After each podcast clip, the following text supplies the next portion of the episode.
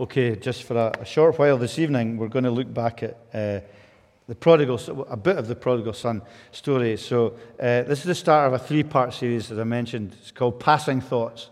Okay, and it's uh, a theme, theme of three uh, loving God tonight, loving one another, and then loving the lost. These are the three kind of themes that I would like to leave with you as we come towards uh, the end of January and uh, we move uh, to, to a new chapter uh, down in Leith. I hope you'll be able to stay awake, those, particularly those who are away at the weekend. Uh, but as Brian said this morning, it was a spa weekend we were on, so we're all pretty refreshed. And uh, uh, I'm not sure what particular glasses he was wearing when he thought that was the case. But um, and just for your information, Brian, we were singing bangers of hymns uh, the weekend away because I heard you were making mockery of our hymn choices as well. So uh, just to keep Brian in his rightful place, uh, and I heard that he preached a, a banger of a sermon this morning uh, here. Uh, we also had uh, messages from Bob, who shared actually quite a, quite a lot of what I was going to say. So every time he said something, I said, oh dear, that's the same thing as I'm going to say. But, um, so, but what I'm going to do is not really, it's, it's, um, they're not really sermons, okay, as such. Um, they're not the kind of normal sermons that you, uh, well, maybe you'll think they are, but, uh, not the normal sermons, you, the kind that you need all through the year. Um, you might not want to call them sermons or preaching. They're re- really just passing thoughts that are based on God's word. But I hope they'll be quite towards the end. Maybe not so much tonight, but um, certainly the next two will be more heavy on application, specifically towards St. Columba's moving forward. So, again, if you're visiting, I apologize, but I'm sure it'll still be relevant at that level to us individually uh, as, we, as we think about these things. So, tonight I want to speak about the importance, and this is really important for all of us, just the importance of loving God. Um, and to look at that by not really looking at the parable, particularly it's a really well known parable of the lost son, a really famous story. Um, and I think it's probably my favorite, it's definitely my favorite parable. It's one of my favorite parts of Scripture um, because it's so rich and it's so deep and it's so revelatory as a, para, as a parable of what God wants us to think about Him, the kind of God He wants us to think about uh, or the character of the God that he wants us to understand and know. And I love it. I mean, I, I can't remember ultimately who it was who said this. It's been attributed to different people that the Gospel of John is a gospel in which elephants can swim and uh, toddlers can, uh, and children can paddle. Um, and that's true of the Gospel of John. It's also true, I think, of this parable. Uh, you can go into great depths in this parable for many different mature uh, believers can find ama- amazing truth in it. But it's also very simple, and I think that's uh, it's genius and it's the inspiration of Scripture for us. Um, but I really want to focus on the, the, the, father here in the story. And Bob actually, the weekend, spoke quite a lot about the fatherhood of God for us as believers. Um, because I think it's hard for us actually to love. Well, maybe not for you, but I find it hard in, in many ways to love God. Uh, and there's, there's different reasons for that. I think one is because we can't see Him. You know, we're used to loving what we can see, and the relationships are about who we can see. And, and we, we find that to love a person by faith, in a, a faith spiritual relationship, is quite a difficult thing to do for us. So th- th- there's a difficulty in loving God because we can't see Him. I think also because we're in the minority here in Scotland. In the, you know, in the world in which we live, there's not many Christians. So we don't have a lot of support. That's why, why church is, one of the reasons church is so important. Uh, but there's not many other people in your school or in your uh, university or in your workplace or in your neighborhood who also love Jesus. unpopular to love God and love Jesus Christ. So that makes it hard as well. And I think it's hard sometimes because we still have a remaining sinful nature in us. We're still rebels, and that it's uncomfortable for us to think about that. Um, but sin in our lives, our rebellion against God, which we were born with naturally and have against Him, uh, remains in us even as Christians to a degree. And um, that hardwires us to see God negatively, to see Him as harsh and to see him as That's what sin does. It twists the relationship so we see God in a negative and in a harsh way. A killjoy, someone who's oppressive, and someone who we are right and free to challenge. Um, and, and sin, I think, also makes us jealous of his rightful place. I don't mean in terms of being on the throne of the universe. None of us aspire necessarily to that. But uh, to be the, the kings of our own lives, as it were, the queens of our own lives, the rulers of our own lives. He challenges that. And that remaining sense of, of independence within us makes it sometimes hard to love God. And I think the other thing within our sinful nature is that uh, um, self justification permeates everything about us. That we want to earn what we have, earn who we are uh, do it um, because we deserve it. And we find grace and the, the helplessness of having to accept something because we can't earn it.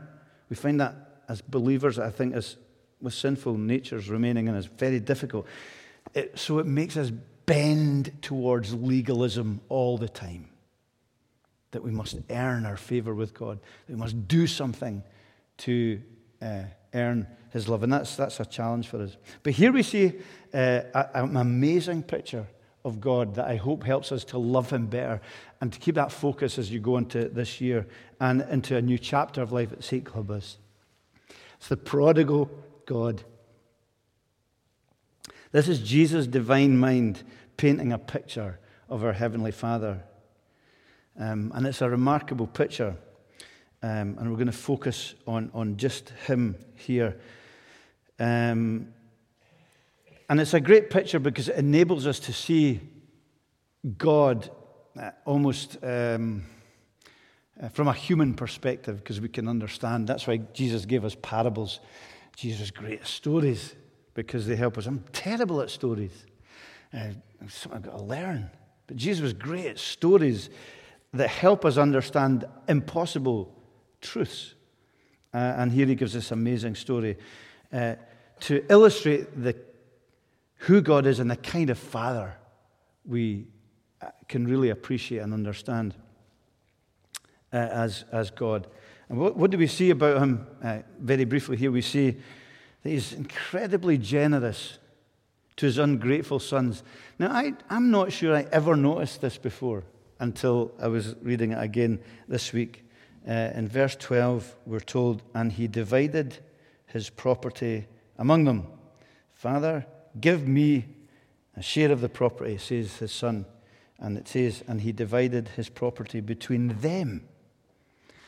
So even at that point, he's got two ungrateful sons as we go on to see. One of them who's a grump, who's a misery guts, who's a total legalist um, and who is uh, not really very loving in any way. And then he's got this other son who basically wants him dead and he wants his money.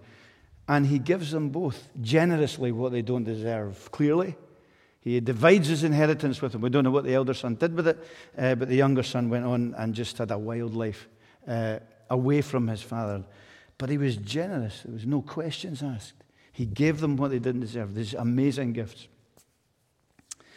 And as the story goes on, of course, we, we learn of what happens to the prodigal son, whereas in reality, it's probably a story about the prodigal father, prodigality of his love. But he, in verse 21, it's such a, such a great picture of God the Father. In uh, verse 21, uh, the son said to himself, Father, I have sinned against heaven and before you, no longer worthy to call your son. But the father said to his servants, Bring uh, uh, the fatted calf. Actually, sorry, verse 20, go before that. He arose and came to his father, but while he was still a long way off, his father saw him and felt compassion and ran and embraced him and kissed him. It's a great picture of the father. It's a great picture of God, isn't it?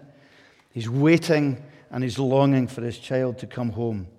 And uh, it's a picture of salvation, it's a picture of the gospel without any mention of the full extent of the Father's love. There's no mention of the cross. There's no mention of atonement. There's no mention of, sanctif- of uh, justification. There's nothing. There's just this picture of the Father welcoming his Son back with open arms. And for me, there's a picture there of the cross. uh, Christ himself on the cross with his open arms. That's maybe just making too much of it. But it's a picture that does, I think, implicitly speak of the love of Jesus Christ in a remarkable way because it is Christ himself, Christ the Son, who becomes the prodigal on our behalf. Christ the Son becomes the one who is uh, uh, thrown into distant countries, who is cast out, uh, who uh, becomes a rebel uh, in our place to be our Redeemer. And um, he is the one who, having finished his work, and I may be obviously slightly um, twisting pictures here, but he's the one who the Father welcomes back into heaven with open arms and celebrates because uh, of the work he's done and that Christ went to the cross on our behalf for the joy that was set before him of knowing his finished work. Now, I know that that's not the, uh, the actual uh, application of the prodigal here, but it's deep down implicit in uh, the story itself. Is that we have, a, we have a father who welcomes us with open arms when we come to him because of what the son did in uh, becoming the one who was cast out on our behalf, who took the cost of our sins and who uh, received us back to himself. And then he celebrates. That's what we see about the Father. See, the Son who's generous, the one who's welcoming with open arms, and who then celebrates, who celebrates the return of the recalcitrant and uh, rebellious Son. And that's the great thing uh, that we can know and understand from Scripture that every believer gets treated the same way as Christ was treated as he returned into heaven, uh, victorious over death and grave and sin. Victory, joy, feasting, happiness. God the Father this evening looks at you as a Christian just as he looks at his beloved Son, uh, with the infinite depth of love between Trinitarian Father and Son and Holy Spirit. And uh, that should change everything about how we think, about how we live, and about how we love in our own lives because of this love that the Father has for us. It does transform our characters. You know the difference in your life when you're unconditionally loved at a human level by your parents. You know the difference that makes. And you know what it's like when you see children who are not loved unconditionally by their fathers and mothers, and how broken and how uh, dysfunctional their lives can become because of that.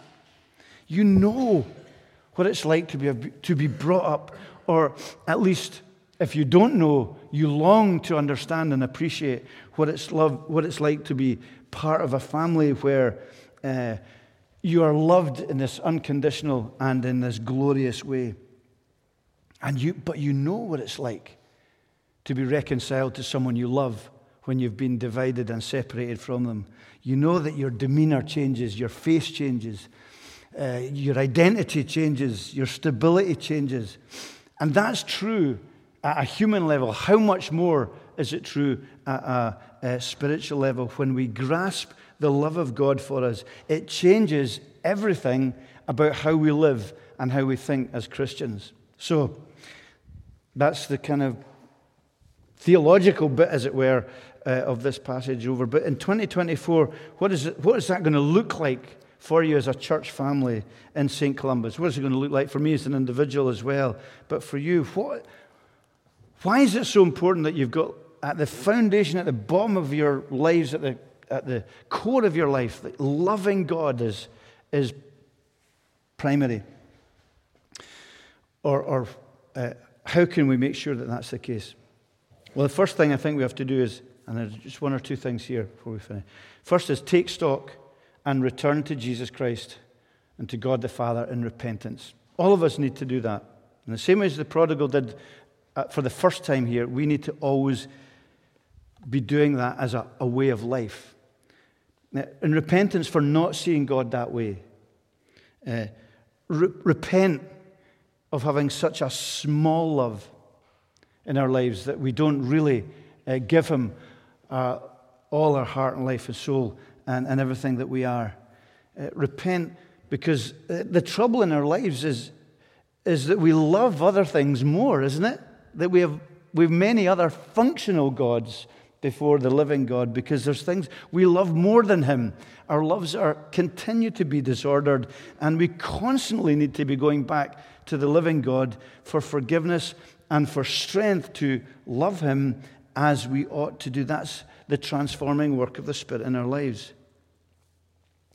If the preaching of the word here, or if your understanding of the Christian faith is simply about stopping sinning, it's just about stopping sinning, that self righteous legalism will just well up from your belly. And it will just be about the best you can do and trying your hardest and just stopping the negativity in a, in a kind of outward way. We need to be people who deal with that because we're captured by a greater love.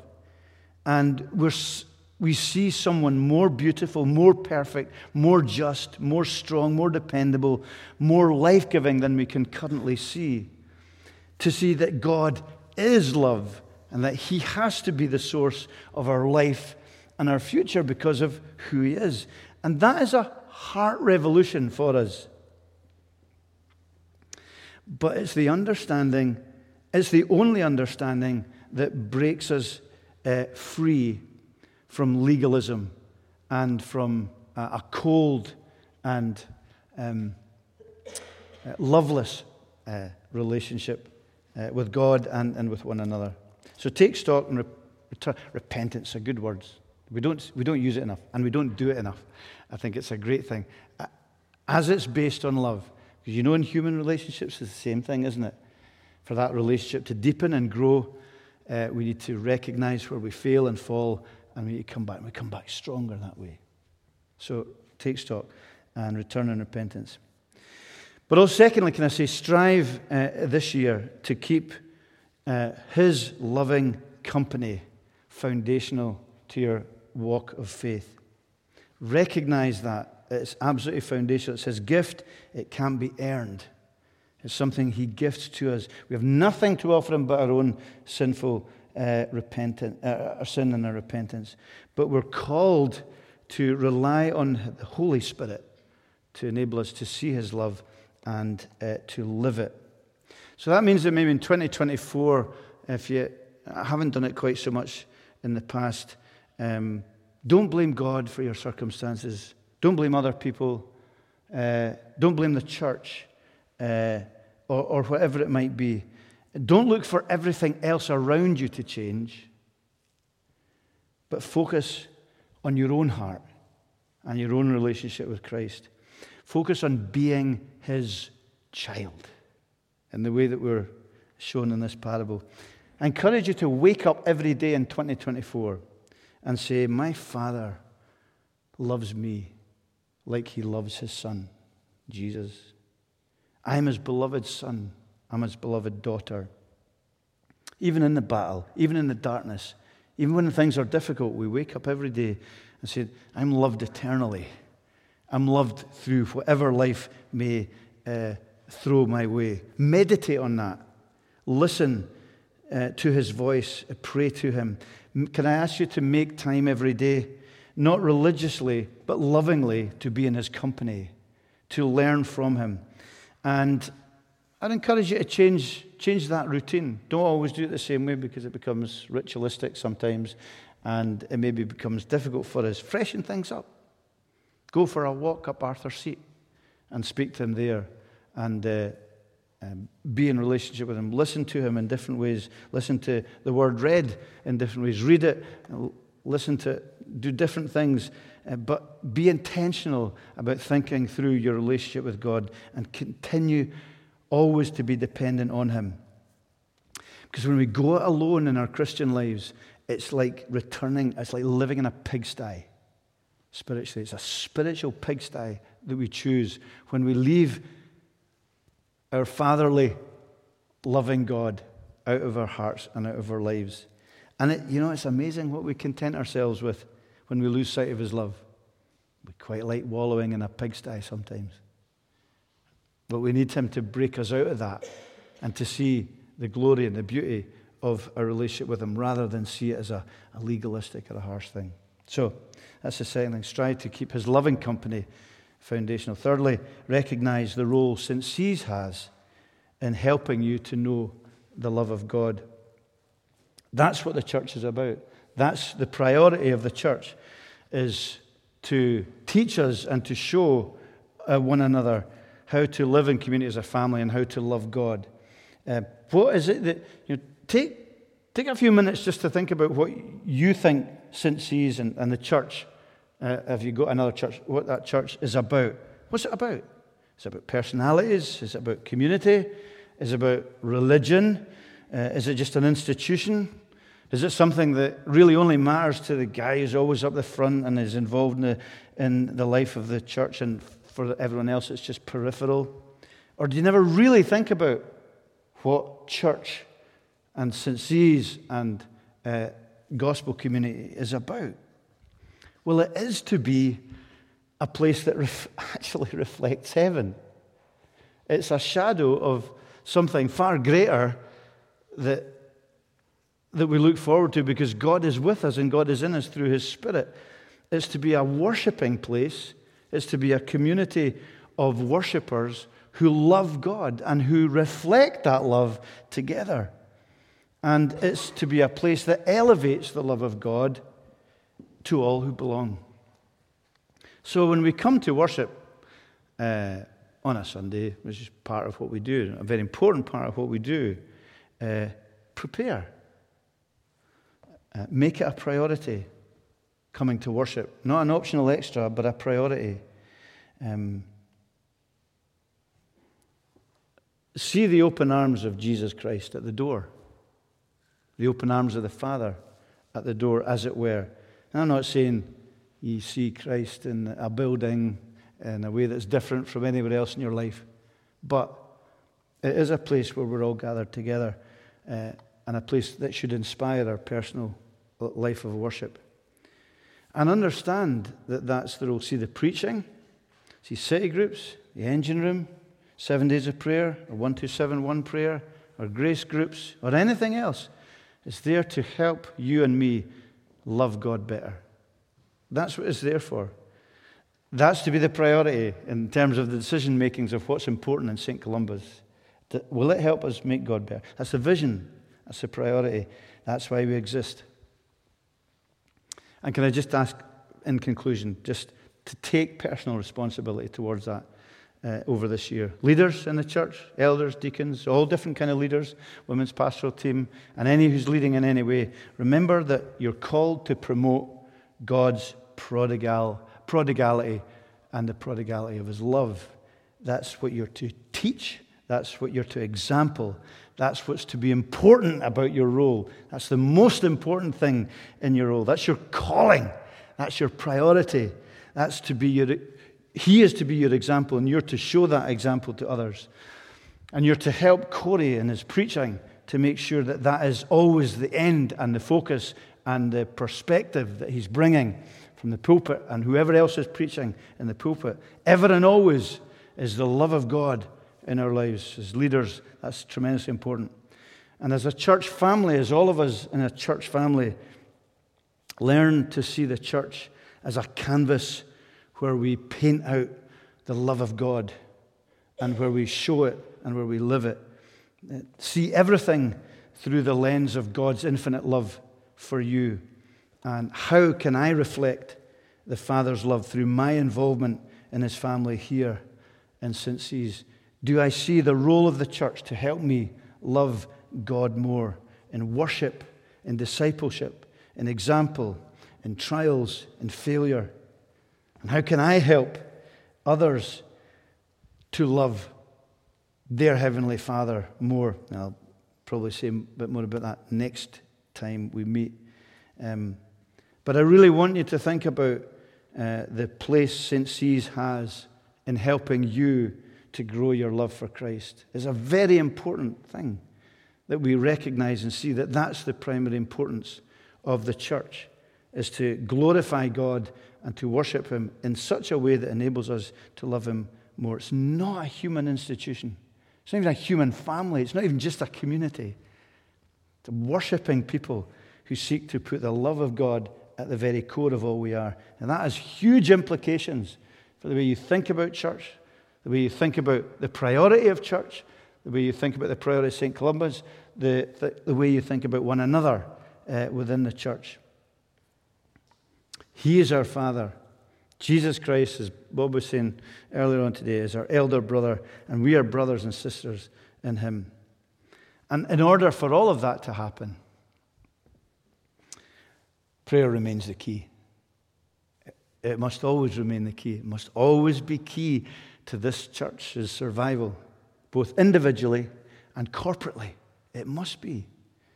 And so I'm just finishing with a well known C.S. Lewis quote, which is one of my favorite quotes of all time when he speaks about prayer and the significance of prayer. And don't be surprised that I finish on this note. I pray because I can't help myself. I pray because I'm helpless. I pray because the need flows out of me all the time, waking and sleeping. It doesn't change God, it changes me. And that's what we need here is that prayer life that enables us to see how much we need to be changed to love him and how much we need his strength uh, to love uh, and focus on his love in our lives. It's that, for me, it's the, the greatest challenge uh, is um, a, a remaining sin which hardwires us to see God negatively, which wants us to crawl back onto the throne, and which also demands that we justify ourselves, that we earn it. And he says, You don't earn it, you receive it. Amen. Let's pray. Father God, help us to understand you better and uh, help uh, St. Columba's over this year uh, as uh, things uh, are changed and uh, as a new chapter begins, we pray that that wonderful, unchanging reality might be the foundation of the ongoing growth and blessing uh, and a multiplication of blessing uh, in the year ahead. We pray that might be the same for us in Leith and for every church in the city and beyond. We pray that we would keep our minds focused on um, what is primary because it reminds us of, uh, or, or it's the foundation for everything else. And Lord, help us to keep in mind that glorious picture of a father um, longingly waiting for his child to return and um, uh, running with open arms and celebrating uh, joyfully um, in uh, the glory of reunion and of reconciliation. And may our lives be celebratory and our spiritual lives uh, reflect that celebratory nature. Forgive us when we're, we're far more like the elder brother who, who, has that legalistic streak. Forgive us when we're grumpy and dull and judgmental and self righteous and um, demanding of God as if we owe are owed anything by you and deserve anything. Lord, help us, we pray, to see that spirit within us um, dissolved and, and uh, uh, dealt with by your amazing grace, by your amazing fullness of your love, by the finished work of Jesus, which says it's done, it's finished. And uh, to have that reality of, of love already expressed if He's given us Christ, how much more will He give us all things, all that we need to live our lives, even in the midst of things we don't understand, uh, difficult and confusing and dark circumstances that don't make sense? May we hold on to this great fact, great truth of uh, your fatherly uh, love and uh, a celebratory joy in being in relationship with you. And may we see that as we pray that you love to hear us pray, that you want us to pray. You want us to pray individually, you want us to pray together. You want always to hear us, even when we don't want to hear ourselves sometimes and don't want to hear others. Lord, we thank you that you never tire of hearing our dependent cries to you. So may we find prayer at the very foundation of all we are and do and continue to be and do here. Continue uh, with us as we return our thanks to you in praise for Jesus' sake. Amen.